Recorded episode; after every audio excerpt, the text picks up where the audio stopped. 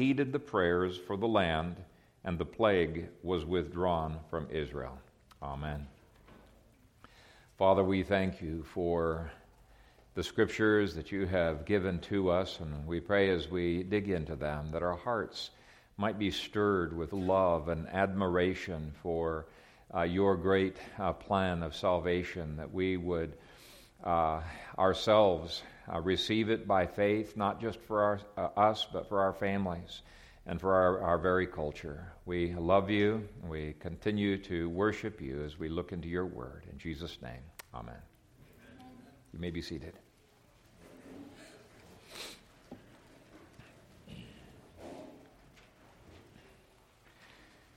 Now, in the parallel passage in 1 Chronicles 21, uh, God made very explicit what I think is still fairly obvious in, in our passage. Uh, verse 25 here says that God accepted the sacrifice, but 1 Chronicles 21 shows how he accepted it. There was a miraculous blast of fire that came out of heaven and consumed, burnt up the entire uh, sacrifice. And then David responds in 1 Chronicles 22, verse 1 This is the house of the Lord God and this is the altar of burnt offering for Israel. In other words, David was purchasing the grounds for the future uh, temple, and he was offering the first sacrifice uh, in that place for the temple. In other words, it's very explicitly uh, tied to the temple. I think it's implicit here, but it's very explicitly stated that way in 1 Chronicles chapter 21. And thus, the climax of all of 1st and 2nd Samuel is the gospel as symbolized by both sacrifice and temple. It shows how everything in this book, including politics, needs to be seen through the lens of the gospel if it's to be acceptable in God's uh, sight. Now, as I mentioned, this is not the end of David's life, but by ending the book this way, the author is making a big point. And during the introduction, I want to show how this has always been the inherent message in the tabernacle. Actually, I've been, in my reading through the Bible, I've been reading in Ezekiel about God's purposes for the temple and the tabernacle uh, of old. And, and it was um, as a central message designed to symbolize God's throne room and his rule, uh, his rule over all of life through the gospel of Jesus Christ. That's what the tabernacle and the temple was all about. It was his throne room and his rule over all of life through the sacrifice of Jesus Christ. And because it was over all of life, it was not just applied to individuals, it was also applied uh, to governments. Now, in years past, everybody seemed to understand this. In the first you know, probably 1,500 years of church history, they understood the corporate dimensions of the gospel, but we cannot take that for granted nowadays, and I want to really emphasize that. All governments uh, are going to be redeemed by God, including family government. Let's just illustrate that in the temple.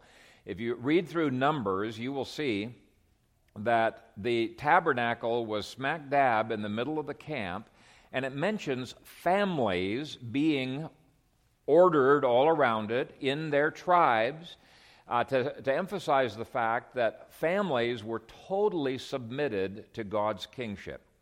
Um, uh, so, when describing God's throne room in the middle of the camp, it mentions this family and that family and the other family, and they're all facing the temple.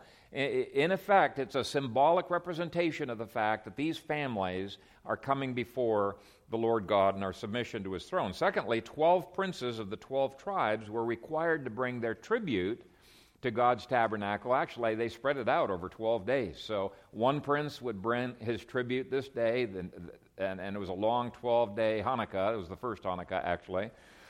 And um, it was to symbolize the fact that civil government was in total submission uh, to God as well through the gospel.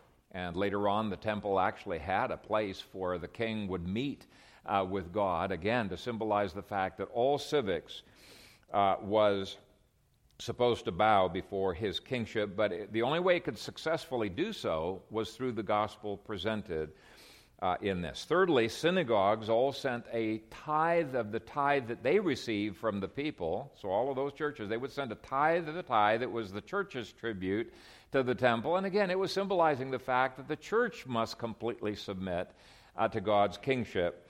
Uh, through the gospel. The gospel was at the heart of this building. In fact, you couldn't even enter into the tabernacle without walking through a symbolic door that pictured the Lord Jesus Christ, and then offering your sacrifice on the brazen altar, symbolizing the atonement of Christ. And as you move toward the Holy of Holies, you're just moving past all kinds of pictures of the gospel uh, that were put there in the, uh, in the tabernacle. And even the throne of God is called what?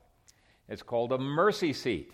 Sometimes it's called the throne of grace because the law of God that was under that seat was sprinkled with blood, okay, on the mercy seat. Again, it's all pointing forward uh, to the gospel of Jesus Christ. The only way we can boldly approach the throne of God is through uh, Jesus. Now, the reason I've titled this sermon Civics Transformed by the Gospel is because we don't want to yank this message of the gospel out of its context like so many people have tended to do. Uh, if you remember, and I forgot to put it into your outlines, but the, the whole structure of the last section of this book, chapters 21 through 28, is structured like a chiasm, with the first and the last sections dealing with political sin and the horrible consequences and how those were uh, dealt with. And then the B sections are dealing with uh, the hero warriors who were imperfect men, and yet they were used by God to advance his kingdom. And then the central sections are two Psalms, both of which talk about how kings, even though they're imperfect, even though they are sinners, are, because of the gospel, enabled uh, to, to be used by God to uh, rule uh, imperfectly. Now, obviously, the gospel of this section applies to all of life, but we miss the main intent if we do not directly apply it to politics and civics. And this is a message I think that desperately needs to be heard nowadays. All kings must kiss the Son, Psalm 2 says, and bow before his throne. All kings must see their entire lives transformed by the gospel. Now, as I said in the first 1500 years, uh, for sure the first thousand years, this was very commonly known as nation after nation began to become officially Christian. You saw the gospel transforming everything they did. Abortion was outlawed, and pornography, and women's rights were elevated. And there were so many ways in which the gospel transformed that nation uh, corporately. Grace invades civics, and that at least is part of the message that we're left with in this book. So let's look first of all at the sin that needs the gospel. Was this an individual sin or was it a corporate sin? Who was God angry with in verse 1 of this chapter? Okay, it was it says very clearly he was angry with the whole nation, right? And what kind of uh, sin became the problem in this chapter? Well, it was the civil government engaging in an unlawful census. And what kind of judgment came in verses 10 through 17? Was it just David who was disciplined individually? No. Uh, God has sent his angel to send this plague uh, throughout uh, Israel, and people are dying from Dan to Beersheba. Now the angel's holding his threatening sword over the capital city of Jerusalem. And so the solution we're going to look at today was a solution that needed to be applied at the national level because it was a national sin that was being dealt with. And as the hymn writer very correctly said, uh, that God's grace goes far as the curse is found. Is the curse of Jesus Christ, uh, a curse of sin, I'm sorry, found in uh, a national level? Absolutely. We are a cursed nation right now. We are in rebellion against God, and our leaders need to plead God's uh, forgiveness. We need to plead the, the grace of the Lord Jesus Christ on a national level. As God told David's son Solomon, when I shut up heaven and there is no rain, or command the locusts to devour the land, or send pestilence among my people, and that's what's happened in this chapter, right? A pestilence has come. If my people who are called by my name will humble themselves and pray and seek my face and turn from their wicked ways, then I will hear from heaven and will forgive their sin and heal their land. So, can you see that? It is, It is the gospel being applied to a nation's sins at a national level. And so David takes responsibility. He repents for the sin. He asks God to forgive. And that brings us up to point two and verse 18. And Gad came that day to David and said to him, Go up, erect an altar to the Lord on the threshing floor of Araunah the Jebusite. God had already planned all of this out. The altar was God's thought, not man's thought. The gospel is not man seeking after God, it's God seeking after man. God is the provider, and man is simply a responder, and even our response would not be possible if God did not enable our response by His grace. But the response is still critical, very, very critical. Too many people interpret God's initiation as indicating that man is just passive. He's just a passive receiver. But the gospel demands a response.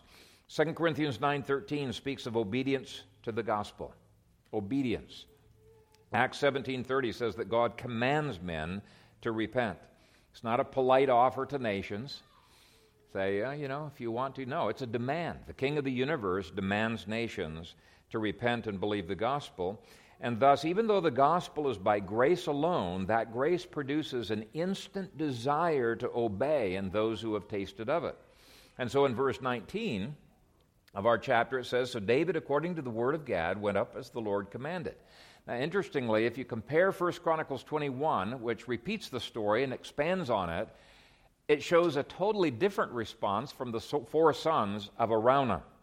Uh, though Araunah was not afraid of the angel, uh, his four sons were. They hid from the angel. They were terrified. They do the exact opposite of David. They run from God.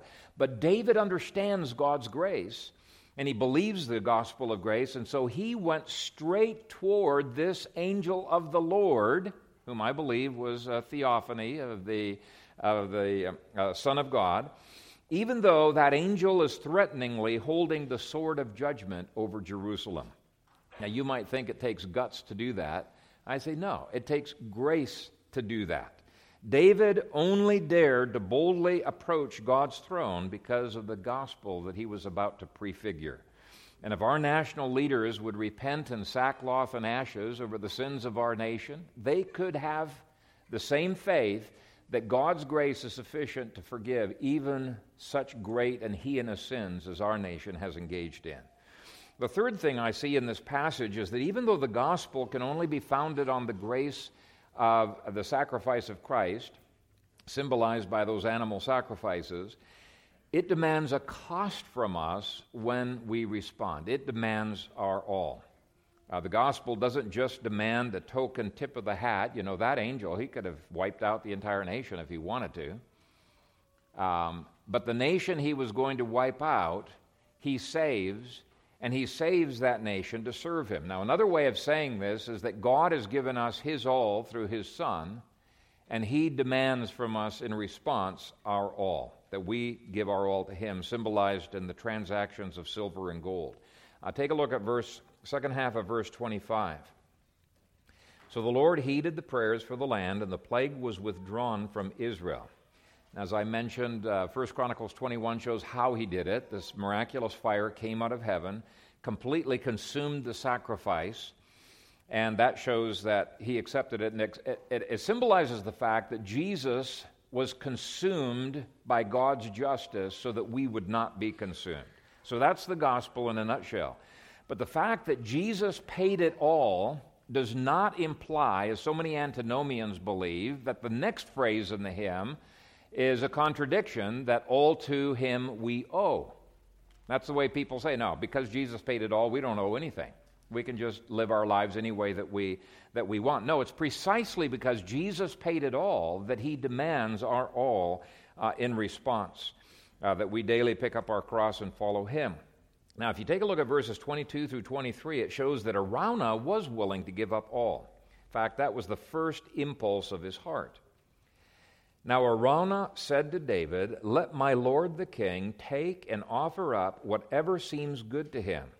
Look, Here are oxen for burnt sacrifice and threshing implements, and the yokes of the oxen for wood. In other words, he's willing to give away all of the capital of his business, the very instruments that would bring him his wealth. He's willing to give it all away, just like Jesus commanded the rich young ruler to do, and follow after Christ.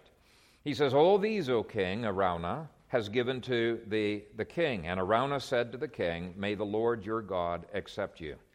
Now, of course, in verse 24, David wants to make the sacrifice. Those who are willing to, uh, to give up all, Jesus generously gives back far more than we could ever give up. Uh, as a stewardship trust. And Araunah will lose his land. There's a part of his sacrifice, but he's going to get back far more than his land is worth. But the key phrase, nor will I offer burnt offerings to the Lord my God with that which costs me nothing.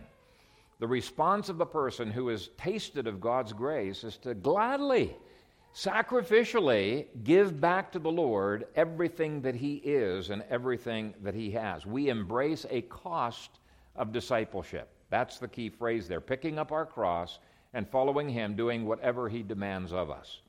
It's not that we earn our salvation, we don't. It's that Jesus paid it all, all to Him we owe.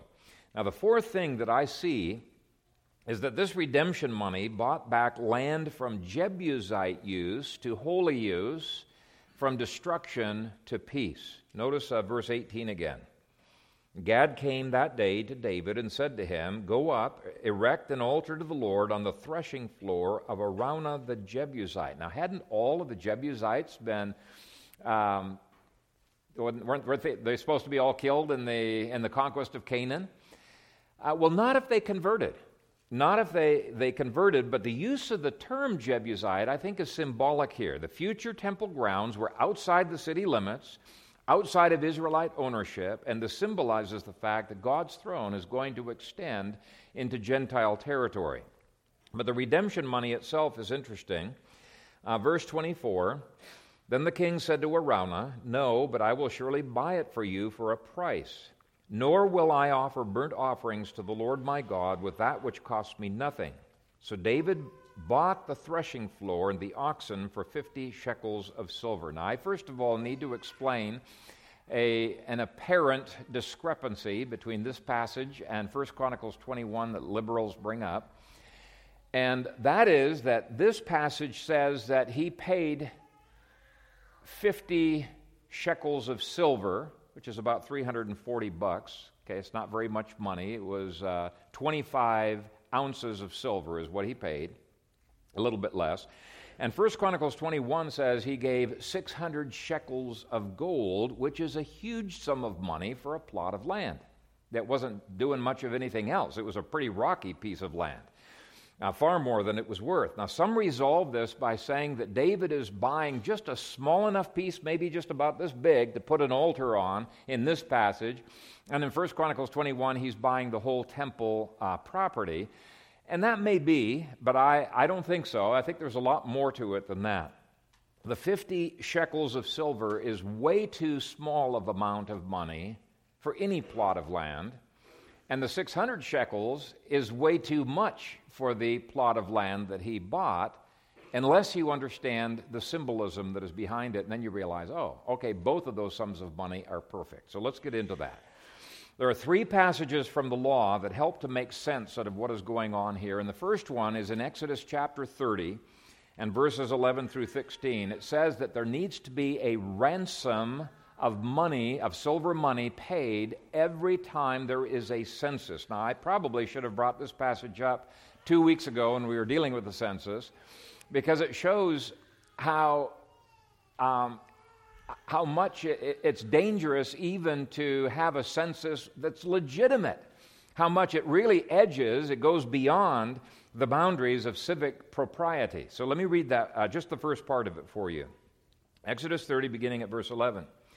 Then the Lord spoke to Moses, saying, When you take the census of the children of Israel for their number, then every man shall give a ransom for himself to the Lord when you number them, that there may be no plague among them when you number them. So the offering of silver is explicitly called a ransom. It is specifically connected with avoiding a plague, which is what happened here, right? A plague came. And it's in connection with a census. Israel was deserving of a deadly plague, but this ransom pointed forward to Jesus who would pay the ransom for his people. So that's the first connection that at least uh, a couple of commentators have pointed out that is a key to understanding this. The second is the figure of 50 shekels of silver. This is actually 100 times more ransom than an individual would have to pay. Um, but it's the exact amount of money required by Leviticus 27, verse 16, when land was also being redeemed during the Jubilee cycle. And then Leviticus's description of the Jubilee principle itself is symbolic of the, the freedom and the liberty that Jesus would provide for the whole land. So, altogether, there are three references that form a background that indicate that the intention in the future was that Jesus would redeem individuals, he would redeem an entire nation, and he would redeem the land itself. As Romans points out, Jesus will redeem even the physical land and will make eventually a new heavens and a new earth in which dwells righteousness. And even the number 600 is what? It's 12 times the 50 uh, shekels of silver. 12 times in terms of numbering, and people say symbolic of representation of the, the 12 tribes of Israel. Now, we don't need to dig too deeply into the symbolism so long as you understand the central point uh, of the gospel message. And the point is that the gospel should not be thought of as simply applying to individuals. It certainly does that. I mean, praise God, I love thinking about the gospel and all that it means in terms of my own redemption. But Mark 13, verse 10, speaks of the gospel to the nations. Galatians 3:8 sums up the gospel by quoting the passage, "In you all the nations shall be blessed." What's the Great Commission about? It's discipling the nations. Uh, what's the promise in Matthew chapter 5? That the meek shall inherit the earth. Uh, Revelation 14:6 speaks of the everlasting gospel being preached to every nation, tribe, tongue, and people. And the cosmic scope of the gospel, according to Romans 8, is that even the very physical creation is going to be redeemed. All of the groaning and the thorns and the thistles and all of that kind of stuff and there's going to be a new heavens and a new earth. Isaiah, Revelation, they all bring that. Now, that's the good news. And the word gospel means good news, right? It is good news. It's good news for planet Earth, everything that goes on in planet Earth, including politics, which is the immediate context. And this leads to the next point that older commentators showed that David and Araunah were both kings.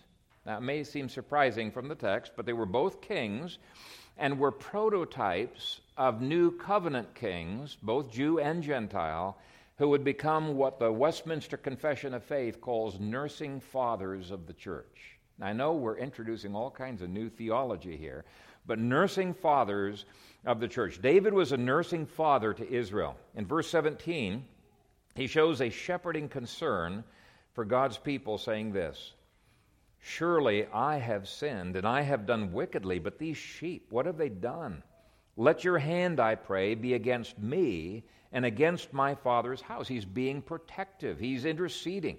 Civic leaders must always have a concern, not just for the physical welfare of their nation, but the spiritual welfare of their citizens. They should intercede for them. They should ask forgiveness for the citizens' sins. They should be zealous to serve God, to promote God's cause within that nation. Now, it's true that a civil magistrate has a totally different jurisdiction than the church does, but Romans 13 says that we ought to call civil magistrates ministers of God. They are ministers of God every bit as much as I am a minister of God. Different jurisdictions, but they are meant to serve God. And so, when talking to this Jebusite, Araunah, he does not pretend to be neutral on religion. No, his allegiance is quite clear. Take a look at verses 20 through 21. Now Araunah looked and saw the king and his servants coming toward him. So Araunah went out and bowed before the king with his face to the ground. Then Araunah said, Why has my lord the king come to his servant? David said, To buy the threshing floor from you, to build an altar to Yahweh, that the plague may be withdrawn from the people. And whether modern civil magistrates are dealing with Christians or with Jebusites, they should ju- be just as clear that they are serving the Lord Jesus and that the nation's safety rests in trusting Jesus. In God we trust must not be just an empty slogan. Uh, declaring our nation to have Jesus as our Lord in the year of our Lord is what our Constitution words it. Should not just be an empty phrase that's, okay, it's a meaningless phrase the way we date something. No, it must be a genuine acknowledgement of Christ's lordship over civics. But one commentator pointed out that the Jebusite himself was a Gentile king who was spared, and that is significant. Now let's look first of all at the uh, fact that he was spared. 1 Chronicles 21 makes it clear that the angel was standing right in front of this Jebusite on the threshing floor with his sword drawn out of its sheath. And uh, it terrified his sons so much that they hid. But in 1 Chronicles 21, it says, didn't faze the father. This Jebusite father uh, was not afraid, he just kept on threshing. Here's this threatening sword out there. He just keeps on doing his work. And so here is a man who is unafraid. He was just as secure in the face of God's justice as David was. We need to be so in tune with the gospel that we can face the flaming sword of God's justice and still be totally secure in Jesus. And it was this security as well as his generous heart that made some of the older commentators believe that this king was saved. Uh, verses 22 through 23 again. Now Araunah said to David, Let my lord the king take and offer whatever seems good to him. Look, here are oxen for burnt sacrifice, and threshing implements, and the yokes of the oxen for wood. All these, O king, Araunah has given to the king. And Araunah said to the king, May the Lord your God accept you. Now, whether he was saved or not, I don't think we need to prove. Commentators said the fact that he was spared is at least symbolically uh, significant of the gospel going to Jew and Gentile. But there's more than that. A lot of commentators point out that the Jewish interpretation of this passage is that Araunah was a Jebusite king, and the literal Hebrew calls him a king. Now, various modern translations translate it differently, probably because they don't understand how, how could a Jebusite king even be living in Israel. Uh, but the literal Hebrew of verse 23 says this All these King Araunah gives to the king. And so Young's literal translation has, The whole hath Araunah given as a king to a king. The Geneva Bible has, All these things did Araunah as a king give unto the king. Same with the King James Version, the Bishop's Bible, the Webster Bible. Now, if this is true, then it emphasizes even more the gospel to kings uh, both Jewish and Gentile, which, by the way, was at uh, the heart of Paul's commission. He was commissioned not only to preach the gospel to the nation of Israel and to Gentile nations, but to the kings of both of those nations. It's one of the reasons why I'm so passionate about Perry Gauthier's ministry and why I don't want it to quit. I want him to see, to see him funded, is because he's one of the few people that takes this kind of a commission to kings seriously. The gospel must go to those who are rulers. In any case, this passage emphasizes the fact that the gospel turns kings into nursing fathers of the church. It's a concept that you ought to study from the Westminster Confession of Faith. Uh, we, we, as a denomination, uh, believe in what's the name of it, Ray? We were talking about it. Establishmentarianism. That um, Christianity needs to be the established religion and kings uh, formally adopt it, and they adopt a confession of faith. That's the trajectory of the gospel. It'll transform every level of society and every nation. Now, the loca- location of this site was also significant for David. Uh, this was the place, or at least it was near to it, where Abraham offered tithes to Melchizedek, uh, the king of Salem. By the way, Salem is just short for Jerusalem, right? Jerusalem. Um, and this was the place where Abraham later offered up his son Isaac, and where God provided a substitute ram, and uh, that symbolized the atonement of Jesus. Now, on that future Temple Mount, Mount Moriah, Abraham made a declaration of faith that the coming Messiah would provide atonement. And I believe this is what Jesus was talking about when he said this Your father Abraham rejoiced to see my day, and he saw it and was glad. That's John 8, verse 56. Let me read you Abraham's testimony in Genesis 22 14. And Abraham called the name of the place Yahweh will provide, as it is said to this day, in the mount of Yahweh it shall be provided. And Jesus, who is Jehovah, provided this atonement uh, in the mount of the Lord, not just for individuals, but to redeem the entire planet Earth. Now, here's the point for all of this section. The future Messiah was the answer to the needs and the issues that we have been looking at in all of 1st and 2nd Samuel. Now, if Jesus was the answer in the days of David, why would he stop being the answer in our own day? I mean, it makes no sense to, uh, for Christians to say that Jesus and politics mixed back then, but they don't mix today makes no sense to say that God's throne was over all of life during the period when there were types and shadows, but God's throne is not over all of life in the time that those types and shadows point to. No, it makes no sense. There needs to be some kind of a correlation between type and antitype, between the shadows and the reality. It makes no sense to say that the king should look to the gospel back then to solve his political problems but nowadays, they should not look to the gospel. And that's exactly what most people in the Christian church today believe. And it's so out of sync with what the history of Christianity has been. We have completely abandoned the power of the gospel of salvation to all of life. And so, this whole section of uh, chapters 21 through 28 gives a philosophy of politics being in submission to Jesus as Lord and Savior. In other words, submitting to law and to gospel. Now, if the law and the gospel continues to apply to politics, then there are six logical applications that we can make, and that's what we're going to end with. First, kings and other public officials should acknowledge the lordship of Jesus Christ over everything that they do. Now, David acknowledged that God was Lord in two ways. First of all, David called him Lord. There was a confession of his being Lord in verses 10, 14, 21, and 24. And by the way, this is one of the reasons why the Covenanters, the Presbyterians in early America, were so offended with our Constitution. It was not so more explicit than it was in declaring Christ to be Lord of our nation. And I can understand where they're coming from there must be a national confession that Jesus is Lord.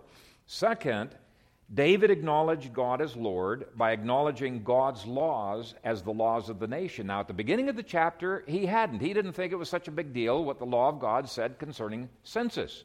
He didn't think it was that big of a deal, but it was a big deal. And he discovered that. He repented of his sin. He re acknowledged the laws of God. He also uh, acknowledge God's lordship by obeying his command in verses 18 through 19. And those two ways of acknowledging God's lordship over America must once again be reestablished. Jesus Christ is not just Savior, He is Lord and Savior. Over and over again, that's the way it is. It's Lord and Savior, Jesus Christ. In the Messianic Psalm, Psalm 72, it says, All kings shall fall down before Him all nations shall serve him.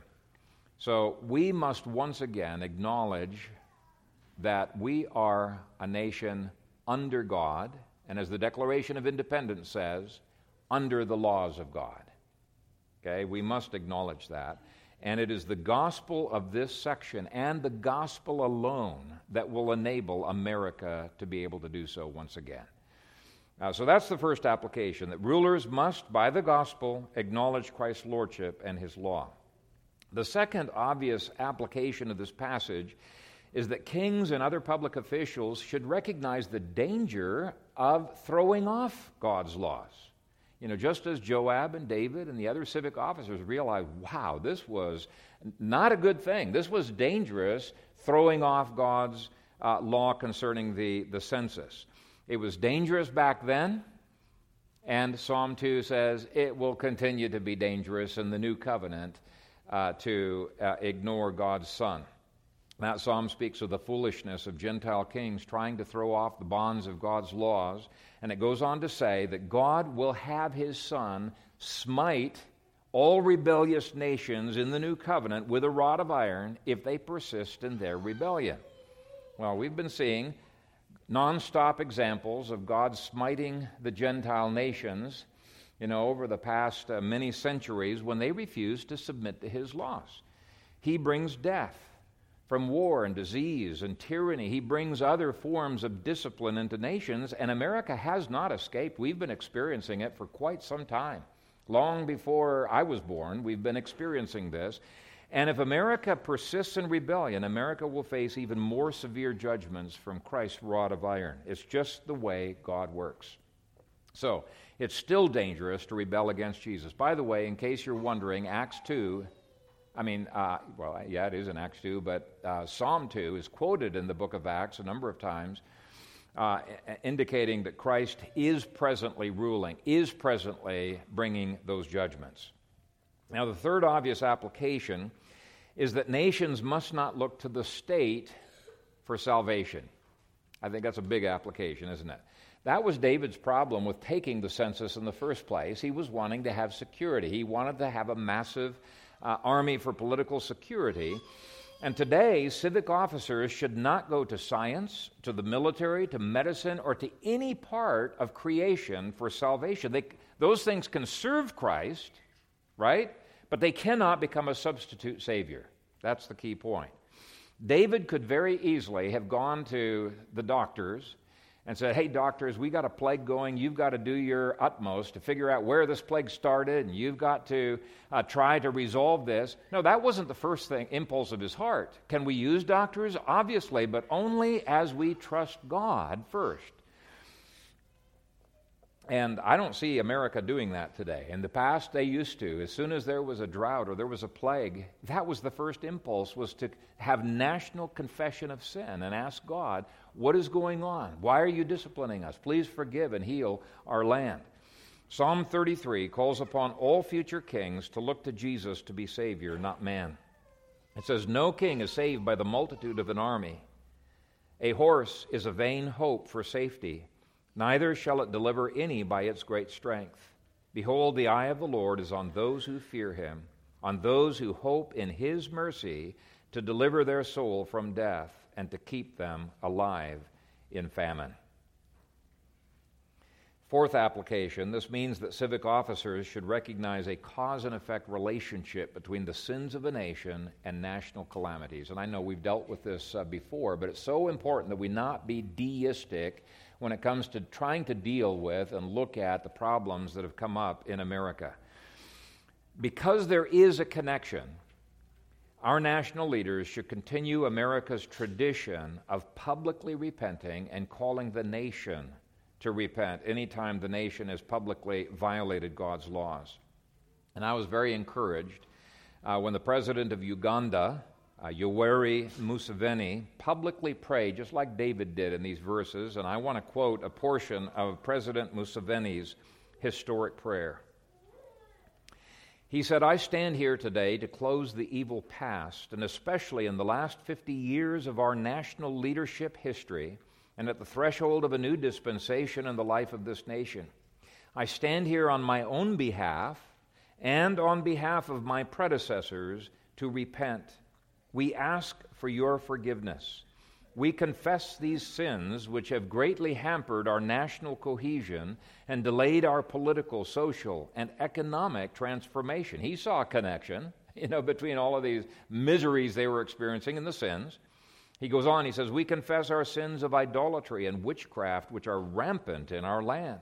We confess sins of shedding innocent blood, sins of political hypocrisy, dishonesty, intrigue, and betrayal. Forgive us of sins of pride, tribalism, and sectarianism, sins of laziness, indifference, and irresponsibility, sins of corruption and bribery that have eroded our national resources, sins of sexual immorality, drunkenness, and debauchery, sins of unforgiveness, bitterness, hatred, and revenge, sins of injustice, oppression, and exploitation sins of rebellion, insubordination, strife, and conflict. We want to dedicate this nation to you so that you will be our God and guide. We want Uganda to be known as a nation that fears God and as a nation whose foundations are firmly rooted in righteousness and justice to fulfill what the Bible says in Psalm 33:12. Blessed is the nation whose God is the Lord, a people you have chosen as your own. And I say, Amen. Amen. May the Lord answer that prayer on behalf of Uganda, and may He cause other nations to begin to embrace the gospel in the same way. This is what we're talking about, okay? See, David insists in Psalm 2 that kings in the new covenant a period should continue to publicly repent of sin and rebellion and kiss the Son lest he be angry and they perish in the way. That's exactly what it's talking about. They must seek the cleansing of God's grace for healing and the land. Fifth, civic officers should publicly worship the true God as David did in verse 25 and especially as it's expanded in 1 Chronicles chapter 21. And Solomon in Psalm 22 prophesied that all kings will eventually worship Jesus, will eventually bow down before him. Worship is one necessary outcome of the gospel, and when worship is absent from our hearts, it's an evidence that grace is absent from our hearts. And then, sixth, civic officers should have faith in the sufficiency of Jesus for our national problems. Okay, from a human perspective, it may have looked pretty silly for David to be responding to a medical plague. Give me a break, a medical plague, the way he does in verse 25. And certainly it would seem uh, silly if we did that today in America. Our first impulse is to independently fix things, not to ask Jesus to help us to fix things. Verse 25 says, And David built there an altar to the Lord and offered burnt offerings and peace offerings. Why didn't he send out the CDC first? Right? But look at the result. So the Lord heeded the prayers for the land, and the plague was withdrawn from Israel. Boom. It was over just like that. The plague was withdrawn. Why? Because the nation was now in a right relationship with God. Now, it takes faith to believe that that can happen, right?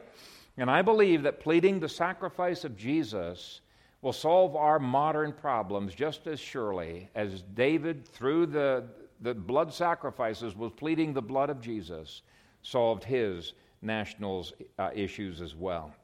The gospel restores the fellowship and the blessing, and it empowers people to joyfully obey God's laws. Now, there's a whole lot more that could be said about how do you apply the gospel to civics.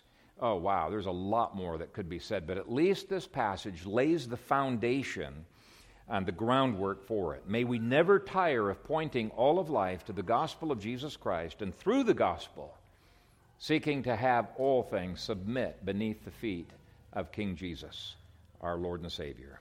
Amen. Father, we thank you for your word, and we thank you for the trajectory of the gospel, and we thank you for the victory of the gospel that you are far greater than the devil who was in the world, that you conquered the devil, that you uh, raised your son Jesus above every principality and power, that you sat him at your right hand, that he is now ruling with that rod of iron. And we thank you that Revelation 2 says that those who are overcomers, who have the faith to believe these kinds of things, can have the privilege from time to time to wield that same rod of iron over the nations. Father, give us that faith and cause us, even though we're a small congregation, to have an influence way out of proportion to our numbers. And we pray that you would do the same with other congregations throughout this nation and throughout other nations. That you would raise up a people of faith who believe that Jesus Christ has indeed triumphed over every principality and power and that we need to stand in his victory, and that we need to have the faith of the early church and advance your kingdom. Uh, lay down our lives for the cause, but be worthy foot soldiers in your army. Father, it is our privilege to give our lives to you, and with Araunah and with David, to sacrificially uh, offer up uh, our lives as a costly sacrifice to you. We know we can only do that by grace as well. but it is our joy to do so. And so we pray, Father, that you would cause this nation to bow its knees before King Jesus. We confess once again, as was confessed earlier in this uh, service, the horrible, horrible sins that have afflicted this nation.